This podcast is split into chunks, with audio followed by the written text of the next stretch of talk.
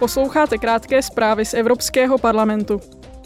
Švédsko se 1. ledna po třetí ujalo předsednictví Rady EU. Priority švédského předsednictví jsou bezpečnost a jednota, odolnost a konkurenceschopnost, prosperita a energetická transformace, demokratické hodnoty a právní stát.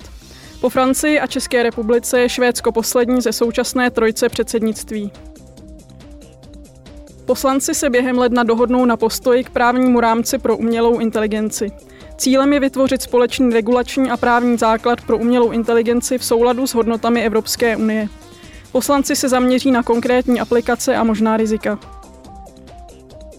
Začátkem tohoto roku přijme parlament postoj k novým pravidlům pro zlepšení pracovních podmínek lidí, kteří pracují prostřednictvím digitálních platform v EU v tzv. zakázkové ekonomice.